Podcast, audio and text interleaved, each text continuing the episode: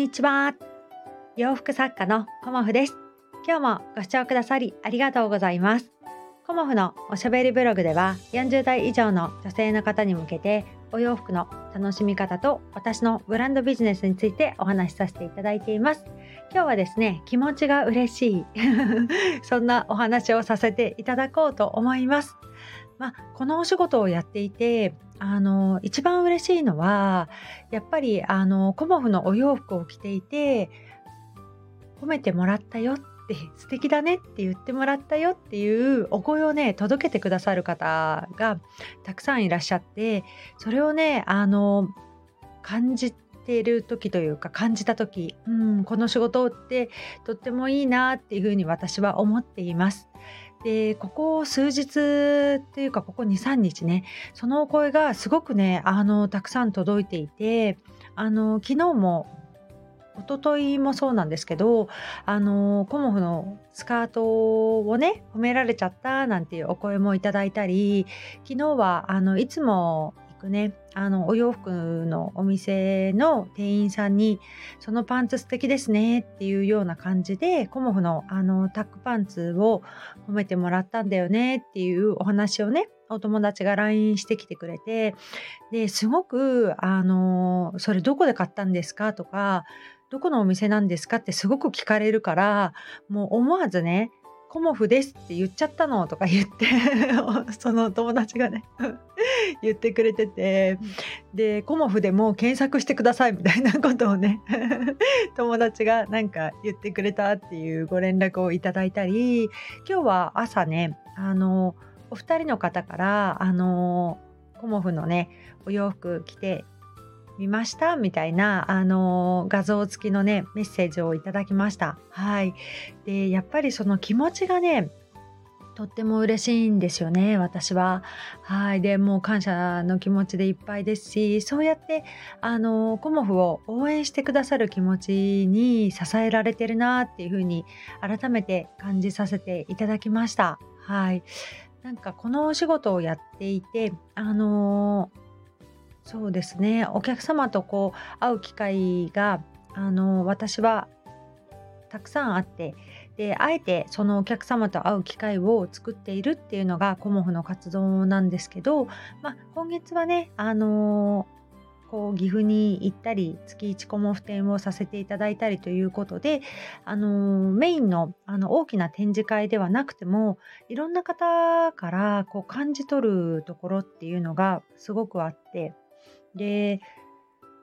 まあ、今ちょっと私の中でね、あの、変えていかなきゃいけないかなってちょっと思っているところが、あの、キャッチコピーというか、まあ、コンセプトは40代以上の女性の方に向けてお洋服の楽しみ方をお伝えするっていうことは変わらないんですけどその例えば言葉があの一部だけ取られちゃって一人歩きしちゃうっていうことがねなんか往々にしてあるなっていうふうに思ったんですよね。うん、で私の場合だとどうかっていうと40代以上のっていうところのインパクトがものすごく強いんだなっていうのをすごく感じていてであの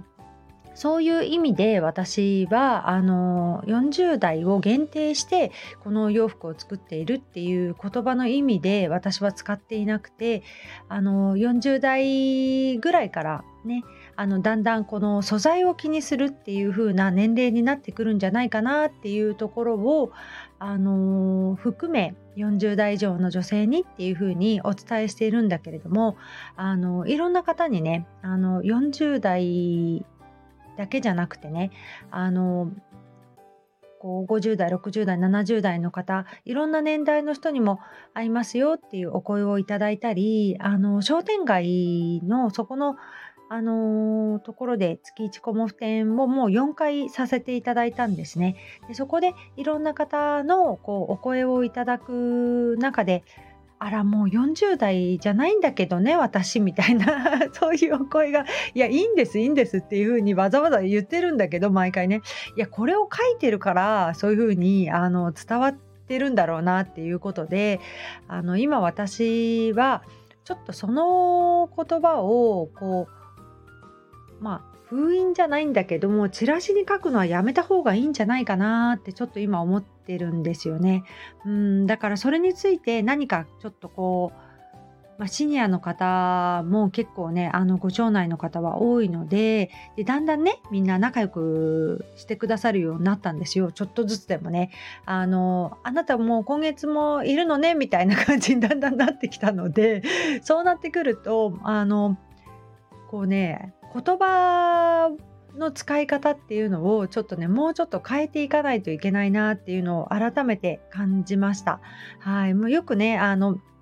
政治家さんたちがこう一部だけを切り取られてその一部がその一人歩きしているっていうことをよく見かけるんですよね。うん、でこのスタイフでもそういうことを、あの感じたことがあって、まあ、そういう中で私自身も本当に40代以上の女性の方にっていうその40代というところの言葉ね、うん、私のコンセプトだからそこはまあずっとあの私はあの変えていくつもりはないんだけれどもあのそうするとねあのブレブレになっちゃうからね、うん、だけど40歳から始めるってことだからね。ねあのむしろ40歳以上の方にっていうあの以上っていうところが、まあ、いまいち通じないっていうところが、まあ、まだまだ私の未熟さかなと思っているんですけどその言葉の使い方とか言葉が一人歩きしていくっていうことがすごくあの誤解されちゃうなっていうふうに思ったんですよね。うんだから私自身もあの言葉を選ぶ時にすごくねあの慎重に気をつけないといけないなっていうふうに思いました。うんであとあのー、まあいろんな方とお話しする中でやっぱりこう年齢によってっていうのはあれなんだけれども受け入れられないっていう言葉ももちろんあるんだろうなっていうふうに思いました。うんあのー表向きね相談してくださっているかもしれないけれどもあの実はあの年下の私から 生意気ながら言われる言葉っていうのもどうしても受け入れられないとかそういうこともあったんだろうなっていうのもここ最近感じたりしました、うん、ただ聞いてあげたらよかったんだろうなっていうことも感じたしあのあえてこう厳しいことを、あの、言わなくてよかったのかもなって思ったことももちろんありました。うんなんか、あの、厳しい言葉を求めてるっていうふうにおっしゃってくださる方ももちろんいらっしゃるけれどもそうなった時でもなんか、あの、厳しい言葉ってもしかしたらいらないんじゃないかなっていうふうにもなんか感じたことがありました。うんでも私自身はあの